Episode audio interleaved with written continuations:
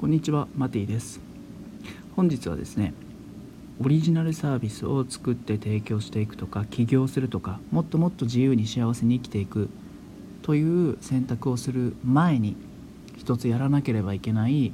人生の宿題みたいなことそういったテーマでお伝えしていきます。僕たちが人生の上限みたいなものって何で決まると思いますか？例えばどのぐらいお金を受け取るかとかどんな仕事をするかとかどんな幸せを経験するかとかどういうふうな恋愛とかあるいは結婚とかどんな愛され方をするかどんな愛の与え方をするかどれだけうんライフスタイルがキラキラしてるかとかその上限ってどこにあると思いますか？っていうとちょっと考えてみてください、まあ、この後答え言いますのでちょっと考えたい人はちょっとここで音声を止めて、えー、考えてから聞き続けてみてください。僕たちの幸せとか豊かさとか愛その上限がどこにあるかっていう自由度の上限どこにあるか。答えを言いますね。それはお父さんとかお母さんの幸せ度合い豊かさ度合いうん自由度合いであるはずなんです。愛され方愛し方とか。お父さんよりも楽しいことをしてお金いっぱい稼ぐ。お母さんよりもハッピーな恋愛をする結婚生活を送る。愛し方をする愛され方をする。お父さんお母さんよりもおしゃれするキラキラする。お父さんお母さんよりもいっぱい遊ぶ。お父さんお母さんよりももういいお金の使い方。もう散財まあ散財がいいっていうことじゃないけど豊かにたっぷり好きなものに好きなだけ使って楽しいことして気持ちよくなっていい人間としての生活時間を過ごす。いい人生を送る。いい命の使い方をする。もっともっとこう自分の才能そうですね。才能とか魅力を使って社会とか他人とかに貢献する。友達の力になる。誰かの役に立つ。その上限どこにあると思いますか？お父さんとお母さんなんですよ。だってさ、まあ、僕らの僕と同世代であれば親は昭和の人ですよね。まだもう平成も終わっちゃったけどまだちょっと昭和80年ぐらいは生きてる感じだと思うんですよぶっちゃけ。ね。まあ人によっては今まだ平成38年ぐらいの感覚だと思うんだけど親より楽にお金稼いじゃったらなんか申し訳なくないですか？こんなんしていいのかな？こんな簡単でいいのかな？ちょろくていいのかな？親よりお母さんより愛されていてお母さんより愛にあふれた人生ってなんかこう気持ち悪くないですか？これなんですよ。お母さんと同じぐらい苦労したいしなきゃいけないお父さんと同じぐらい、うん、頑張んなきゃいけないしんどくなきゃいけないって僕たちは思ってるの。だって簡単にそこ超えちゃったらなんか悪いし怖いし怒られそうな気がするしそう何そんなことにお金使って何そんな休みの日無駄にしてだってお父さんお母さん休みの日もね仕事の疲れでぐったり休んでいたかあるいは休みの日もなんか家事やったり余計なこと、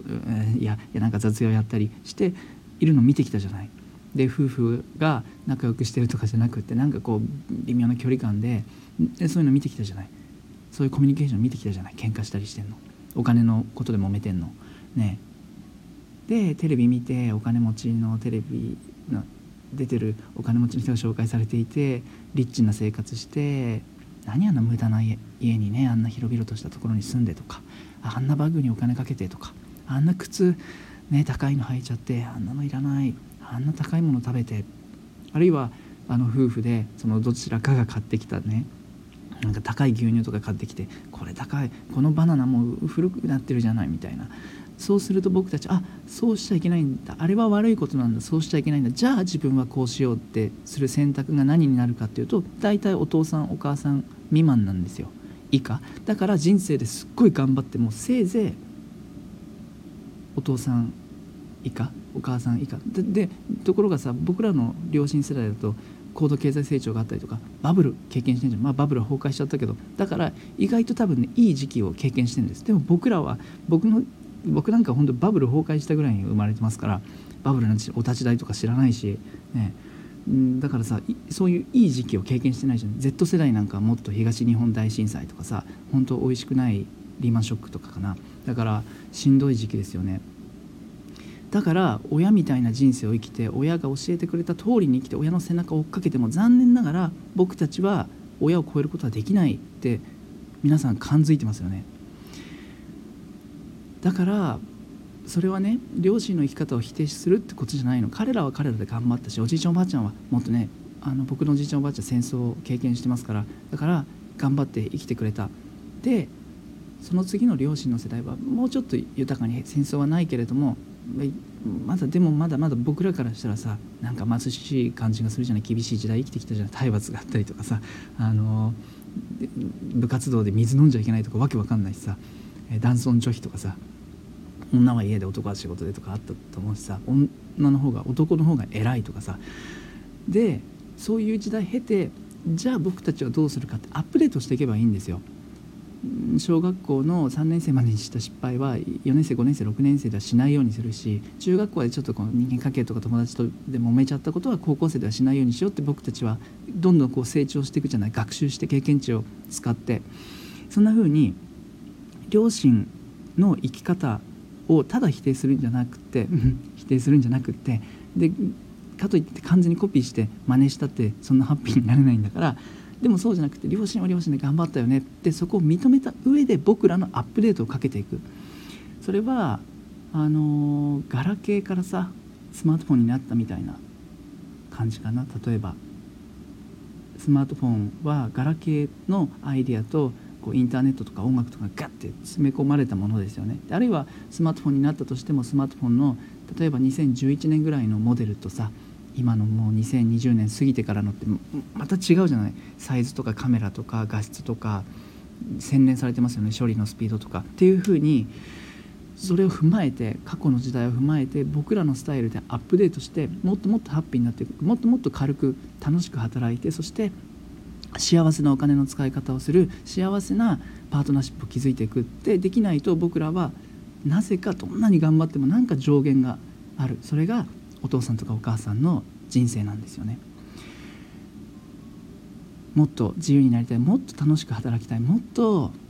豊かにリッチに心地よく人生を過ごしたいと思った時に足かせになる上限があるのがお父さんとかお母さんの言葉背中姿感情僕らが子供の時に見てきたドラマですよね。家の中。あるいは家の外かもしれないけど見てきたものあるいは兄弟の中で姉妹の間でとかだと思います。